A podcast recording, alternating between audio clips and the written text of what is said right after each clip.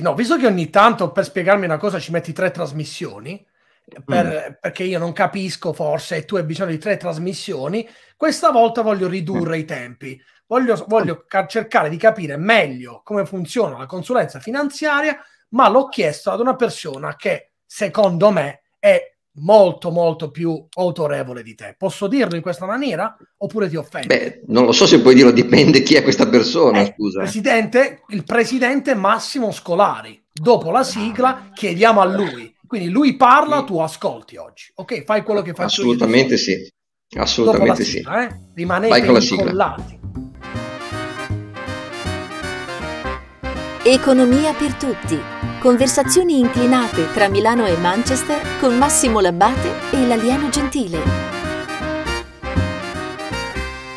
Ok, alieno, vabbè, adesso a parte gli scherzi, non ti voglio buttare poi così giù, eh. è che il presidente è talmente a un livello superiore che, come dire, se lui è 100, anche se tu sei 50, eh, voglio dire, capisci bene che... Se lui, è, se lui, è, 100 io mi posiziono intorno a 22 circa, non 50. A posto, io sono comunque sotto zero, quindi questo, stando a meno dai. vinco eh. sempre.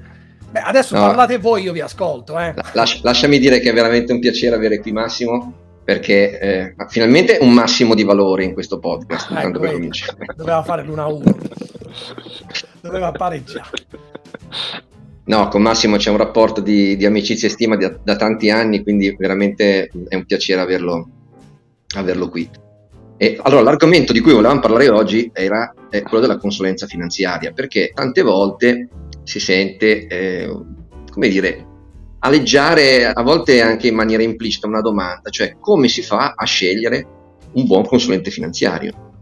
E io credo che eh, questi, a, questa rispo- a questa domanda si debba rispondere eh, con alcuni criteri oggettivi, assolutamente, ma alcuni sono anche dei criteri eh, soggettivi, perché io credo che ci debba essere una certa proporzionalità tra la consapevolezza del, dell'utente e la competenza del consulente, diciamo.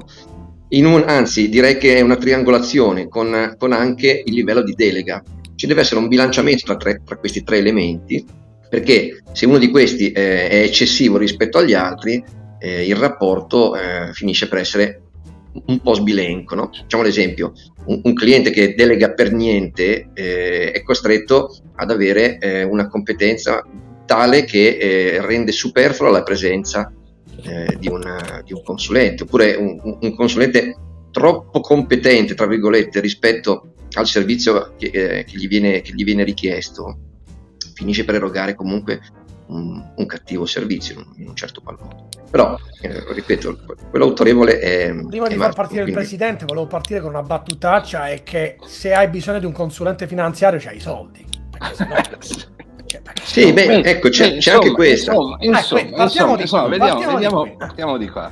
Cioè, se la consulenza finanziaria è rivolta solo a chi ha i soldi oppure mm. anche no. Eh, allora, partiamo con un episodio di vita vissuta ragazza giovane, eh, diciamo conoscente, so, sotto Natale, eh, mi dice, senti no, volevo chiederti così un'opinione, che, che, ne dici se io mi compro dei bitcoin, no? E io così, diciamo, ragazza che fa l'università, eh, 22 anni, 21 anni, così. E gli dico, ma scusa, eh, adesso tu hai dei soldi, dove sono? Ah sì, li ho messi in posta, non, non, so bene come sono investiti, se sono investiti, non, non, mi ricordo niente, non so quanti soldi ho, non so, però mi verrebbe voglia di comprare dei bitcoin. Allora, è per dire, questa è una ragazza che non è una capitalista miliardaria, no? Però è una ragazza che eh, ha bisogno di alcune informazioni di base che gli serviranno sicuramente tutta la vita, magari oggi applicate a, a pochi soldi, ma che se impara nel merito, essendo una persona istruita, intelligente, eccetera, la applicherà progressivamente nella sua esperienza. Allora, la, le raccomandazioni che gli ho dato era prima, vai in posta e cerca di capire col consulente della posta come sono i tuoi investimenti, se hai un, un, un, buono postale, un libretto postale, che cosa hai, che tipo di investimento è, se il consulente della posta ti propone altri tipi di investimenti, li possiamo vedere, confrontare eh, se sono buoni investimenti o no. E ho detto per i bitcoin è molto importante che ci si interessi di questo, però prima di fare un investimento è bene rendersi conto di tutti i rischi. Io ho fatto tutta la... Eh, non so quali siano gli esiti di questo mio, di questo, però è come per dire che eh, a volte gli stessi consigli che si possono dare a capitali molto abbondanti, che cadono magari in errori comportamentali, si possono dare anche ai giovani che eh, devono iniziare la loro vita e anche la loro accumulazione di risparmi. Eh, quindi la consulenza finanziaria definitivamente non è solo per i ricchi, ma se vogliamo più, è più promettente, se vogliamo, per i giovani, no? per i giovani e per le persone anche in difficoltà, cioè eh, io vedo la consulenza finanziaria in senso esteso anche come meccanismo di inclusione sociale. No? Noi sappiamo che non tutti hanno un conto corrente, no? eh, abbiamo un'ampia parte di popolazione che è tagliata fuori dai servizi finanziari e con tutti gli annessi connessi che ci sono, con tutte le problematiche, e che non è semplice oggi accedere ai servizi finanziari se non si è, non si è già facoltosi. No? Quindi eh, credo che una missione importante della consulenza finanziaria o se vogliamo dell'educazione finanziaria, chiamatela come volete, è quella anche di promuovere l'inclusione, eh, cioè la possibilità per tutti di accedere a servizi finanziari, bancari, assicurativi nel modo migliore possibile. Quindi vorrei sfatare il mito che sicuramente è un'attività prevalente, quella di orientare gli investimenti dei, dei risparmiatori molto facoltosi, eccetera, che sicuramente, ma c'è anche tutto un versante più sociale che secondo me è molto importante. Vedi Massimo come come una discussione seria, non come quelle che facciamo io e te. No, infatti, eh, Silenzio la tombale, potrei, potrei, essere qui 30 minuti, invece ogni tanto a te ti devo fermare perché se no mi perdo, invece stavolta è proprio... Adesso, scherzi a parte, eh, Massimo, una domanda, la domanda, io faccio le domande del, de, de, degli, non direi degli stupidi, della gente che non sa in questo caso, no? questo è il mio ruolo. Nell'ambito della consulenza finanziaria esiste lo stesso problema che c'è nella, nella, in altri ambiti, immagino per esempio quello mio, quello della comunicazione, quello del design, dove ti si chiede di fare un sito web, ti si chiede di fare un logo, quello è un caso in cui facilmente il cliente ti dice no ma io voglio questo font, questa scritta, non lo chiama font, voglio questo colore, non sapendo che il colore ha, bisog- ha un codice, voglio dire, è, è soltanto per dire anche nella consulenza finanziaria c'è qualcuno che pensa di sapere indipendentemente dal consulente dice no ma io ho sentito che dobbiamo investire in questo piuttosto che in altro magari corbellerie totali. Esiste anche questo oppure un ambiente in cui più facilmente ci si affida? Andrea, Andrea, immagino che, che sappia perfettamente che eh, di fronte al denaro e ai risparmi, agli investimenti, eh, le eh, gradazioni di comportamenti sono i più diversi, no? E ci sono sicuramente, come dicevi Massimo, eh, eh, molti clienti che amano entrare in, in concorrenza con il proprio consulente, ehm, volendo attribuirsi magari meriti delle cose che sono andate bene, criticando invece i suggerimenti del consulente che non sono andati bene, cioè c'è una quota di eh, clientela che eh, percepisce il rapporto col consulente in modo anche competitivo, no? eh, perché in fondo siamo tutti allenatori della nazionale di calcio e quindi perché no? no? Eh, sì, io cre- credo, anche, mm? credo, anche, che dipenda dal fatto che molti ehm, hanno l'aspettativa verso il consulente finanziario che sia colui che passa le dritte. E, e, quindi se poi in iniziativa eh, mi viene un'idea mh, mm, più o meno eh, originale che poi si rivela più o meno giusta, io su quell'idea magari vado a misurare, vedi, io che sono un profano, questa idea l'ho avuta e lui che dice di essere un professionista, questa idea eh, non l'ha avuta. No? Però il ruolo del consulente finanziario, almeno per come lo interpreto io, è molto più di eh, dire, formazione continua per certi versi della, eh, del risparmiatore che non di passare delle dritte. Eh, anche perché poi c'è tutto un um, meccanismo, diciamo così, ehm, che dovrebbe far sì che il mercato più è efficiente, quindi dipende poi a che mercato ci si rivolge, e più è improbabile poter avere una dritta, perché i prezzi dovrebbero incorporare le informazioni già presenti. Quindi se uno legge eh, qualcosa, un articolo da qualche parte che parla bene delle prospettive di qualcosa, quelle prospettive fanno già parte del prezzo che lo strumento eh, rappresenta. No? Quindi eh, mh, mm, poi magari eh, mh, mm, quello, quello, strumento si rivaluta, ma non si valuta per effetto di, delle, di, quelle notizie, ma per altri che nel momento in cui hai fatto l'operazione in realtà non potevi sapere. No? Eh, assolutamente sì, eh, la vecchia motivazione, cioè l'antica motivazione a, per cui rivolgersi a degli esperti, tra virgolette, è, que- è, la, è l'assunzione che questi abbiano delle informazioni eh, supplementari o che se rivelate possono essere sorgente di, di ricchezza, eccetera. Eh, sfatiamo subito questo caso, eh, nessuno, neanche i consulenti, neanche i gestori più, più, eh, più bravi e più affermati hanno informazioni eh, segrete da rivelare. Ecco, questa vecchia impostazione della soffiata, dell'informazione riservata, è un mondo che non esiste più. Invece quello che è importante per un gestore di patrimoni, per un consulente, trasferendo questo al cliente, è quello di avere un metodo, un metodo eh, nell'affrontare in modo continuativo la gestione del risparmio di un cliente o gli consigli al cliente su come affrontare diciamo, tutte le diverse situazioni.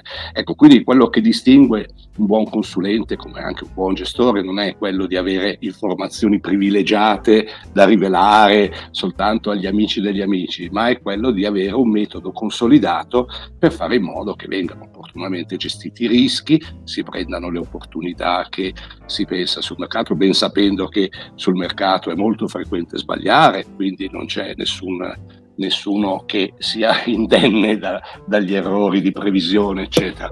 Eh, certamente bisogna cercare di avere un metodo perché eh, la gestione dei patrimoni non è una corsa dei 100 metri ma è una maratona, no? quindi è una corsa lunga, quindi non c'è la necessità di vincere le tappe ma c'è la necessità di fare un buon posizionamento finale nella classifica. No? Quindi eh, il lavoro del consulente come del gestore non è uno scattista, eh, non è un centravanti, è, è un, buon centrocampista, ecco, no?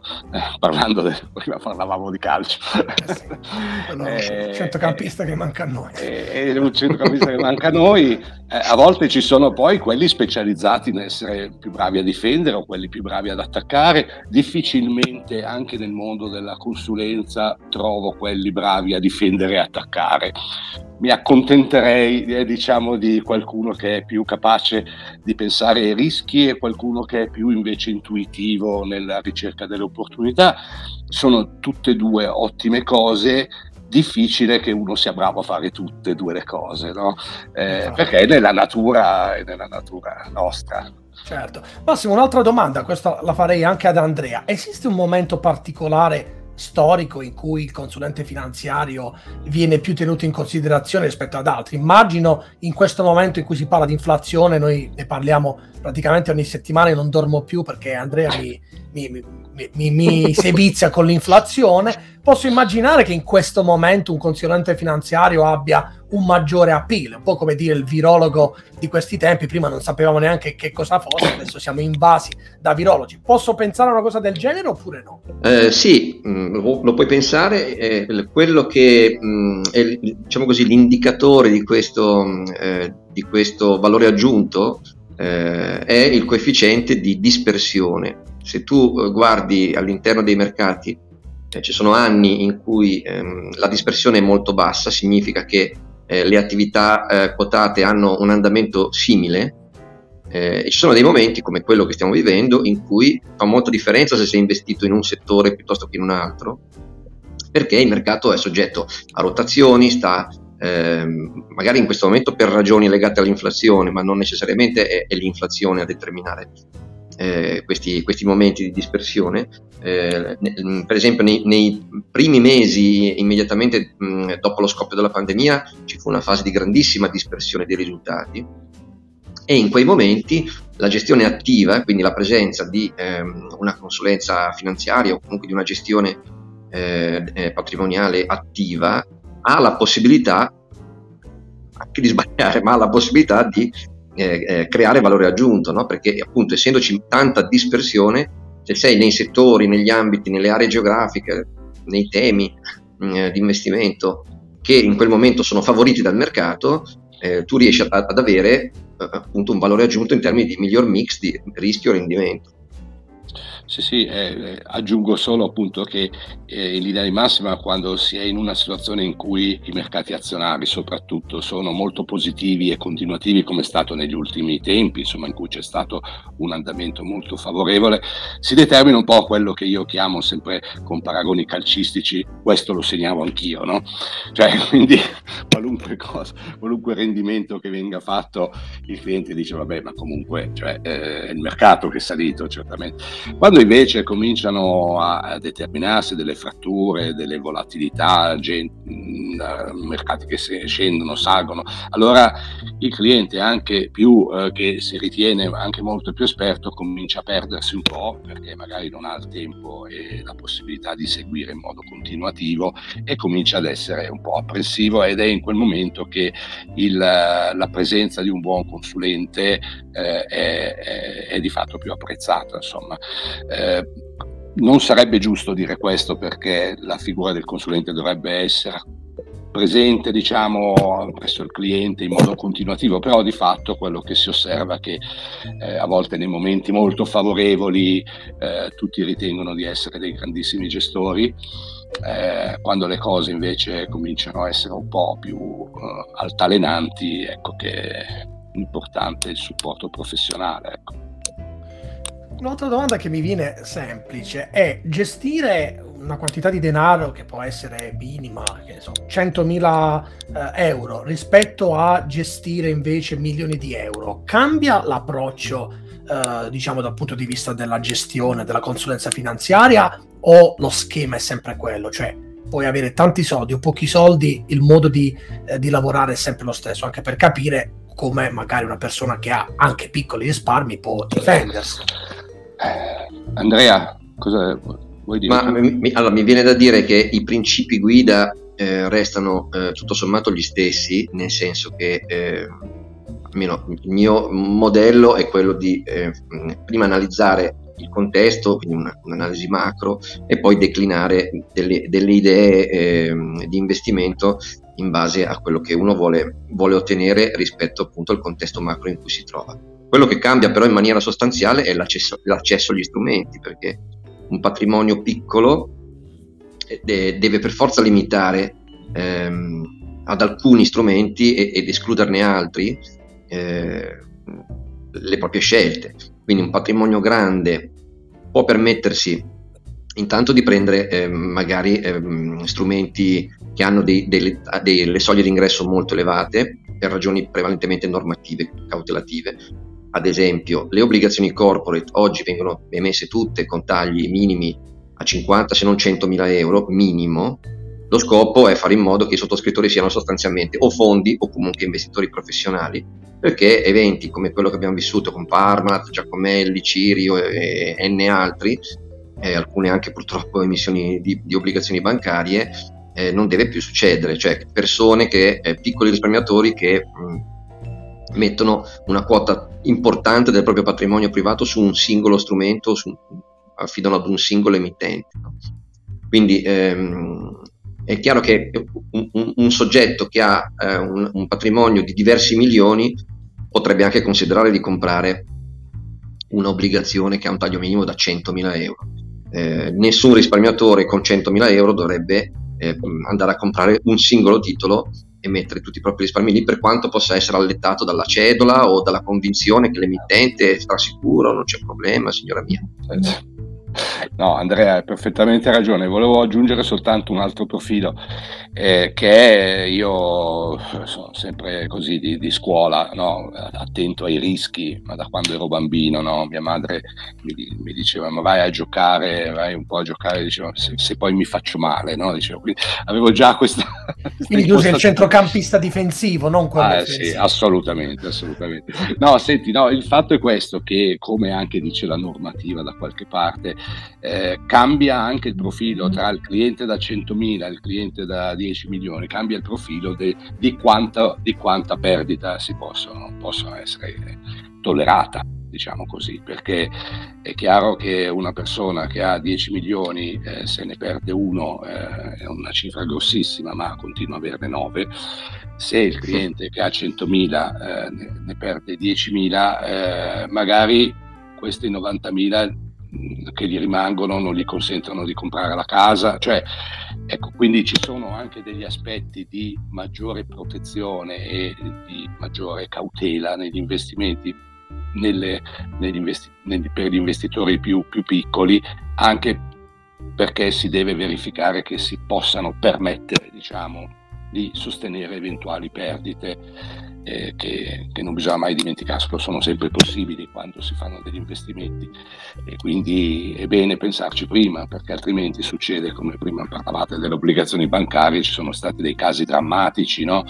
eh, in cui appunto i clienti avevano investito tutto nell'obbligazione della banca, la quale è andata come era andata e si sono trovati in situazioni veramente ai, ai limiti, cioè, c'è gente che ci ha perso la salute, la vita, insomma, quindi bisogna stare molto attenti, anche questo è un ruolo sociale che chi fa consulenza dovrebbe sempre tenere in considerazione. Immaginavo di, di, fare una puntata in cui essere in silenzio, ma mi vengono tante domande, non lo so Andrea, evidentemente Dai. il Presidente mi, mi ispira, non che a te non te ne faccia di domande. Eh.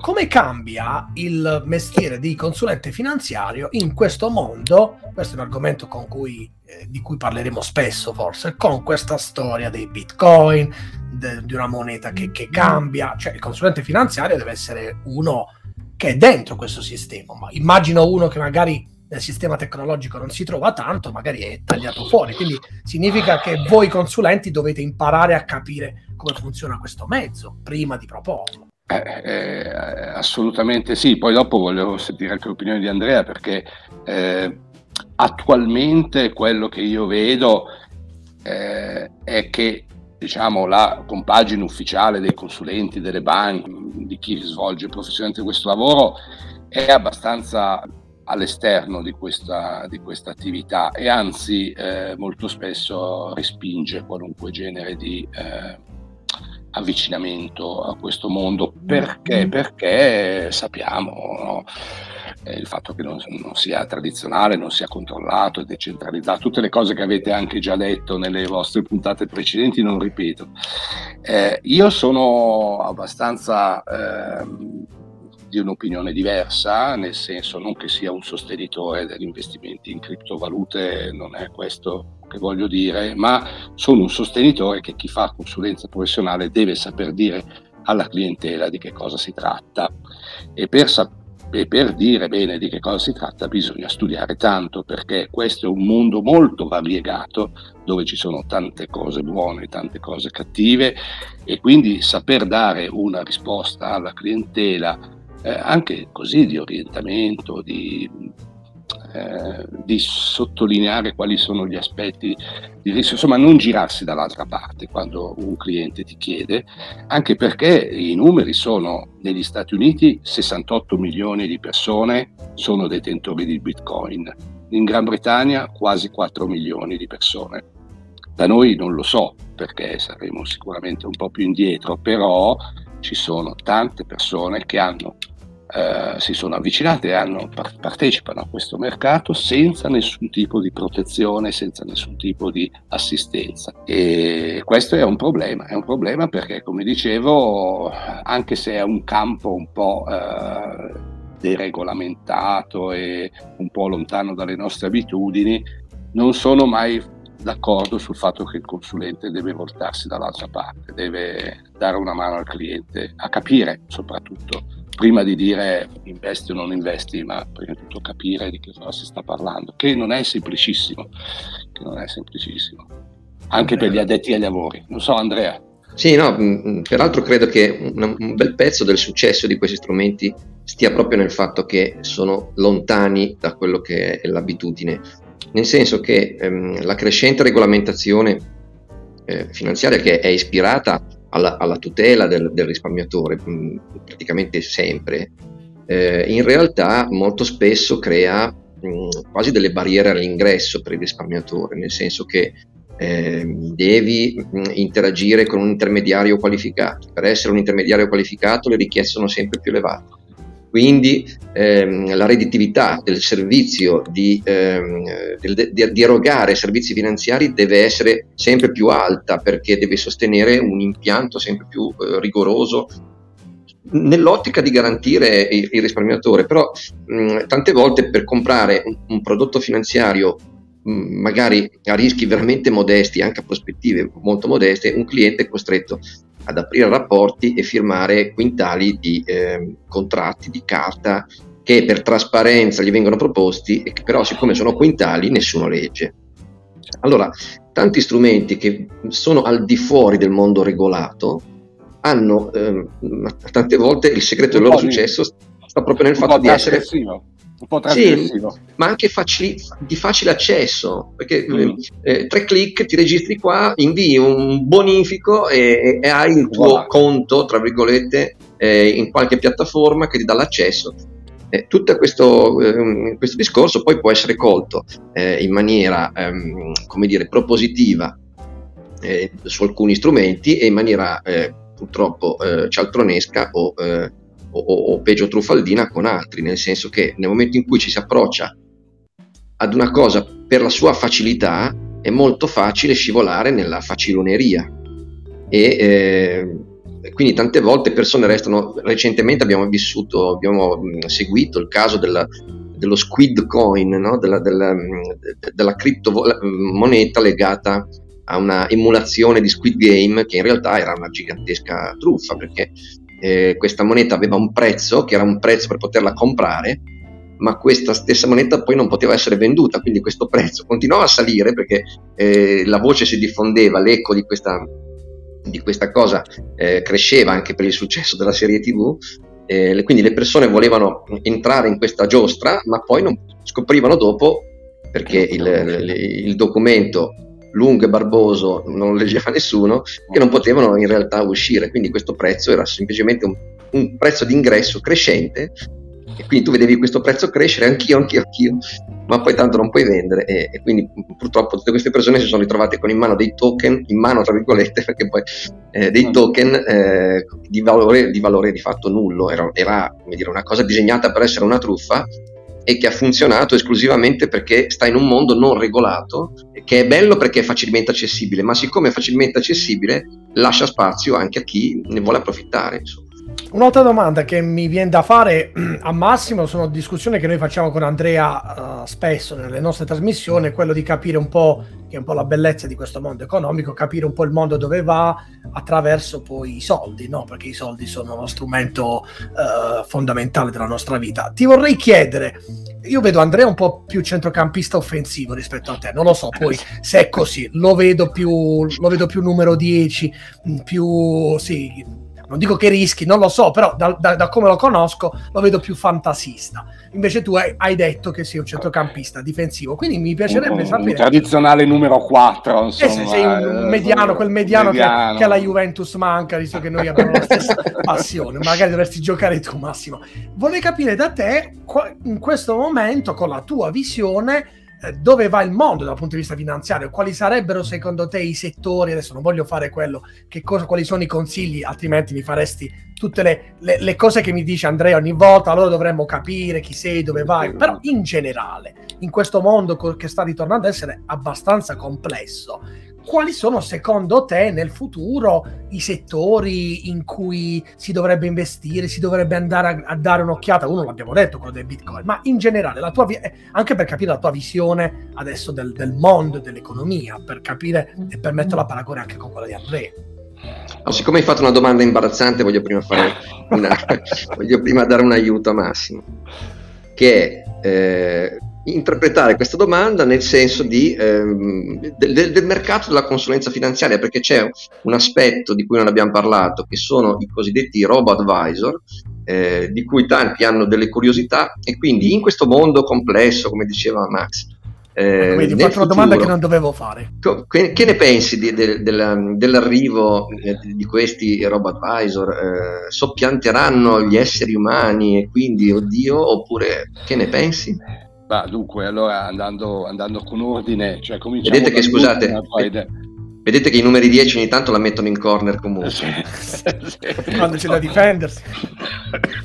Robot Advisor è, è, è è sicuramente una, un, qualcosa che avrà, avrà, un grande sviluppo perché eh, lo vediamo un po' in tutti i campi dell'economia e della finanza dove eh, ormai la, diciamo, i servizi forniti su base digitale stanno crescendo molto, quindi di conseguenza arriverà anche lì, e arriverà molto presto. E che cosa arriverà? Il fatto che eh, vi saranno dei sistemi, delle piattaforme, dei siti web, eh, delle, delle app dove con quella facilità che auspicava Andrea si potrà ottenere una, un servizio professionale anche in mancanza di grandi soldi, perché poi il vantaggio di queste applicazioni, come anche negli Stati Uniti, cioè fanno un servizio anche a clienti che hanno 1000 dollari, 5000 dollari, con la stessa professionalità che mm, verrebbe utilizzata per clienti molto più importanti. Quindi il RoboAdvisor ha una potenzialità forte proprio in tema di inclusione per i ragazzi più giovani, per i i clienti ancora nella fase iniziale, eccetera, per fornire in modo più semplificato eh, e anche più sistematico eh, dei servizi professionali che comunque sono di tutto rispetto. Poi naturalmente dietro a un robot ci sono sempre delle persone che hanno fatto il robot, non dimentichiamocelo, eh, però lo spirito è quello di arrivare con pochi clic al risultato che ci interessa eh, senza avere la necessità di guardare documenti di 50.000 pagine, eccetera. Eh, e questo, se fatto in modo naturalmente conforme alla normativa, eccetera, può comunque essere un, un ottimo progresso per fare in modo insomma, che questa che questa professione diventi un po' più moderna. Questo soppianterà le persone, ma neanche per sogno, perché naturalmente rimane sempre fondamentale che eh, vi siano delle persone in carne e ossa. E qua voglio soltanto fare un riferimento al fatto che noi tutti veniamo dall'impero romano, no? da, da, dal diritto romano. Eh, la base sociale del, che ne ha sempre tenuto in piedi per tanti centinaia d'anni l'impero romano, eh, l'antica Roma, era il concetto di fides, no? la fiducia, no? cioè, era qualcosa che stava proprio alla base del contratto sociale, cioè il fatto di fidarsi l'uno dell'altro. Eh, in mancanza di fiducia accade qualunque cosa. La fiducia ovviamente la si può avere nei confronti di un essere umano, anche nei confronti di un robot o di un computer, ma certamente eh, quando lo, la si ha nei confronti di un essere umano eh, le cose eh, sono molto più favorevoli.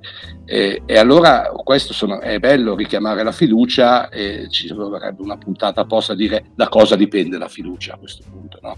cioè di chi voi avete fiducia. No? Se ci, ci siamo mai chiesti di chi, chi ha conquistato la vostra fiducia, chi, chi l'ha mantenuta, chi l'ha tradita e quali sono i meccanismi di mantenimento della fiducia e quali sono invece gli eventi che possono indebolire la fiducia. Questo secondo me è il cuore del problema della, della consulenza, non solo della consulenza finanziaria, perché lo stesso discorso si può fare sui medici, sugli architetti, sugli avvocati, su qualunque professione, che implica comunque alla base un rapporto fiduciario. Ecco, il rapporto fiduciario vuol dire che l'altra persona fa quello che io mi aspetto, no? eh, che, che se, se, mi dice tele, mi puoi sempre telefonare quando telefono risponde no? e se non risponde mi richiama. Ecco, questi sono elementi proprio basici. No?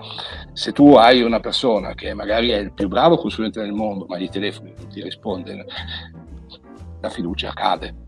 Adesso questa è proprio una cosa elementare, poi però ecco, secondo me il punto focale è proprio quello la, la tecnologia ci può dare de, dei buoni servizi anche per clienti che hanno 1000 euro. No? Eh, la persona ci può dare fiducia, fiducia in senso più esteso del termine e, e quindi ci vogliono tutte e due in fondo, no? ci vogliono tutte e due. Probabilmente ci sarà uno sviluppo dei sistemi tecnologici perché si continuano a sviluppare ed è giusto che sia così, ma c'è anche molto spazio per le persone umane di buona qualità e che sanno mantenere la fiducia verso i clienti. Andrea, siamo in chiusura, non faccio più altre domande, il rischio di, di fare danni. no, poi devo, devo, rispondere ai settori, però... Eh, sì, ah, okay. sì. Allora, no, no, faccio solo una battuta. No? Eh, prendete tutti quei settori di moda, eh, quelli che dicono che ci sono grandissime opportunità, eh, i trend di lungo periodo, eccetera, e non investite. Tutto quello che vi dicono che che vi illuminano. No, perché eh, sì, perché come dice Andrea prima, cioè tutto nei prezzi, cioè quando ci sono delle altissime aspettative di sviluppo obiettivamente su certi settori che conosciamo, che i, i mega trend, queste cose qui, sono già nei prezzi e quindi si rischia veramente di, eh, di non partecipare poi di fatto all'apprezzamento. Eh, quindi le cose migliori sono fatte proprio su quello che è un po' dimenticato, che è un po', è un po poco enfatizzato, ma dove magari ci sono preziose realtà e ben condotte, aziende che vanno molto bene. Quindi abbandonare le mode, abbandonare i grandi titoli dei giornali e essere molto aperti, eh, open mind anche verso, eh, verso uno dei più grandi gestori del passato, quello che aveva gestito il fondo Peter Lynch. Eh, diceva che i, migliori affari li faceva sulle, eh, sulle imprese funebri, no? perché, perché, è un settore più tradizionale di più quello, tra... non ce n'è.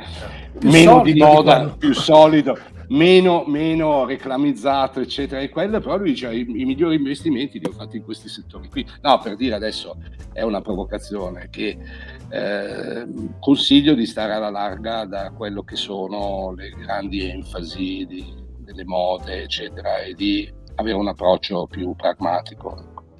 Diciamo che i movimenti di prezzo vengono da movimenti di capitale. Se già tutti sono entusiasti di una cosa, l'unico cambiamento di capitale che può esserci è che qualcuno cambia idea e disinveste. Quindi, eh, cosa che è successo nel boom tecnologici. Per esempio, per esempio. Andrea, a te lasciare la chiusura, a me piace questo centrocampo, eh? abbiamo un centrocampo fantasia e difesa abbiamo, abbiamo trovato il vertice basso. Fantastico, abbiamo trovato il modo per, per, per, giocare, abbiamo il fantasista, abbiamo le due pedine che ci mancano. Adesso scherzi a parte, siamo tutti e tre juventini purtroppo, abbiamo anche ascoltatori noi juventini, se ne faranno una ragione, però noi siamo così. Vabbè, sono io, juventini per bene, però eh, anche eh qua, sì, juventini per bene, urbani, assolutamente. Urbani, Andrea, a te la chiusura anche perché il tempo scorre, come tu sai, sono quello che taglia. No, allora, eh, io sono eh, molto contento di aver fatto questa puntata. Tra l'altro, eh, potevamo, dirlo, potevamo, dirlo, all'inizio, invece eh, facciamo questo test di ascolto del, della puntata fino in fondo, dicendolo alla fine, che tutti questi ragionamenti che abbiamo fatto li abbiamo fatti con Massimo, perché Massimo è membro direttivo dell'OCF, che è l'organismo di sorveglianza sui consulenti finanziari. Quindi il suo, il suo, parere su questo argomento era eh, quanto più eh, eh no, dire, eh, è un assist per dire che i consulenti finanziari sono comunque regolamentati, sorvegliati da questo organismo di cui eh, mi onoro fare parte e c'è un sito pubblico in cui chiunque può verificare pubblicamente se la tale persona è iscritto all'albo. Effettivamente, se... esatto. Quindi c'è, c'è, un meccanismo di trasparenza molto importante che è giusto richiamarlo diciamo, tra i miei compiti istituzionali. Quindi avvaletevi di consulenti finanziari iscritti all'albo perché è comunque una garanzia rispetto a eh, personaggi che magari sono un po' improvvisati e quindi queste sono tutte cose da dire al pubblico perché sono importanti. Onorati di essere stati con Massimo Scolari, noi invece Andrea ritorniamo come sempre lunedì prossimo con la nostra eh. puntata, ci trovate anche sul nostro canale YouTube o comunque su tutte le piattaforme di, pod- di podcast, siamo dappertutto. Grazie Massimo, buona Grazie a voi. A te, buona giornata, a presto magari, se ci vuoi Assolutamente. di nuovo siamo qui. Molto volentieri, grazie, arrivederci a tutti gli ascoltatori. Grazie Massimo. Grazie Massimo, a lunedì prossimo. Economia per tutti Conversazioni inclinate tra Milano e Manchester con Massimo Labbate e l'alieno gentile.